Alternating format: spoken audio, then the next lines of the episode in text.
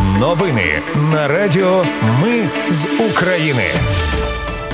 Вітаю, це радіо. Ми з України. Мене звуть Анастасія Вихор і Ви слухаєте головні новини четверга 7 вересня. Армія Росії двічі атакувала ударокам'янку на Херсонщині. Президент представив військовому керівництву нового міністра оборони. До кінця року Україна має знайти 251 мільярд гривень на виплати військовим. Бійці гвардії наступу підняли український прапор у населених пунктах у сірій зоні. А Україна почала експортувати зерно через порти Хорватії. Про все це та більше за мить у новинах на радіо. Ми з України. Армія Росії двічі атакувала ударокам'янку на Херсонщині. Перший раз з артилерії, другий дронами. Одна людина загинула, ще двоє поранені. Повідомив керівник обласної військової адміністрації Прокудін. Президент представив військовому керівництву нового міністра оборони Рустема Умєрова. У своїй промові Володимир Зеленський додав, що сьогодні суспільство перебуває в складній емоційній ситуації, тому від міністра очікують прозорості та результатів. А ще порадив Умєрову не зволікати із реформами. До кінця року Україна має знайти 251 мільярд гривень на виплати військовим. Міністр оборони Рустем Умєров заявив з трибуни парламенту, що саме такої суми бракує. Умєров зазначив, що буде просити 251 мільярд, з яких 227 мільярдів на грошове забезпечення на жовтень-грудень, 24 мільярди на одноразову грошову допомогу. Наразі в українському секторі оборони задіяні понад мільйон людей. З них понад 800 тисяч в збройних силах України. Через війну витрати на оборону зростають стрімко. Умєров нагадав, що щороку Україна витрачає понад 3 трильйони гривень. Повітряних силах збройних сил України спрогнозували ймовірні сценарії на осінньо-зимовий період. Про це розповів речник повітряних сил Юрій Ігнат. Шахедами власного виробництва Росія буде атакувати критичну інфраструктуру України.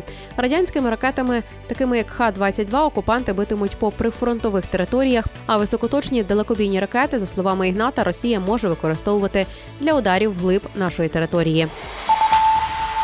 Бійці сталевого кордону гвардії наступу підняли український прапор в населених пунктах Строївка і Тополі, що в сірій зоні Харківської області. Села звільнили ще минулого року, однак заходити туди було небезпечно через міни. Зараз прикордонники проклали шлях і підняли прапор України. Уламки російського дрона Камікадзе на території Румунії це ненавмисна атака Росії, заявив генсек НАТО Єн Стольтенберг. Румунська влада проінформувала альянс про розслідування, і зараз усі члени чекають на його результати. Цікаво, що би було, якби уламки російських дронів падали на голови мешканцям Румунії щоночі, як це відбувається в Україні. Власне, румунські журналісти показали місце ненавмисного падіння безпілотника у комуні Чаталкіо, яка розташована поруч з українським Ізмаїлом. На території видно обгорілі дерева. Там відсутня зелена рослинність. Також кореспондент знайшов металеві фрагменти, які ймовірно є уламками дрона. Мер комуни Чакалкітой каже, що він говорив із міністром оборони про можливість відселення жителів села Палауру через постійні обстріли. Нагадаю, воно розташоване за 300 метрів від Ізмаїла.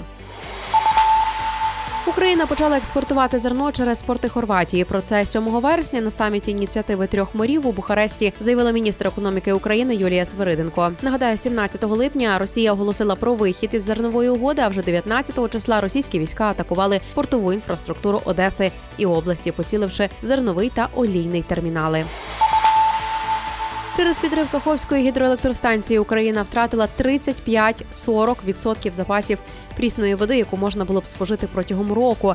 За словами гендиректора Укргідроенерго Ігоря Сироти, до підриву дамби у водосховищі було 18,5 мільйонів кубометрів води. А зараз у руслі Дніпра лишилося лише 3-3,5 мільйони кубометрів.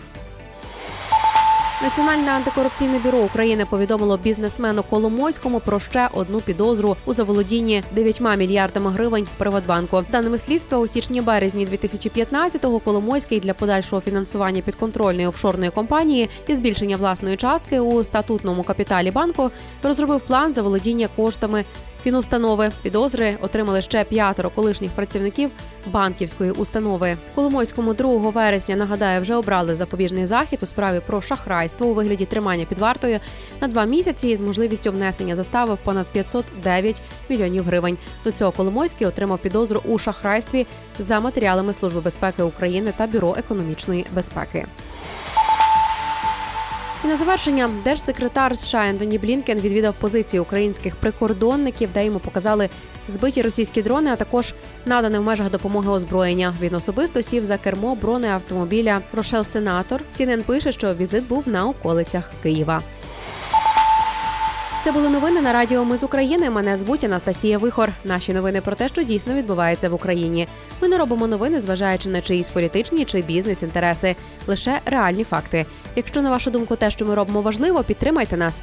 Заходьте на сайт Ми з України.ком та тисніть кнопку Підтримати. Почуємось. Радіо Ми з України перемагаємо разом.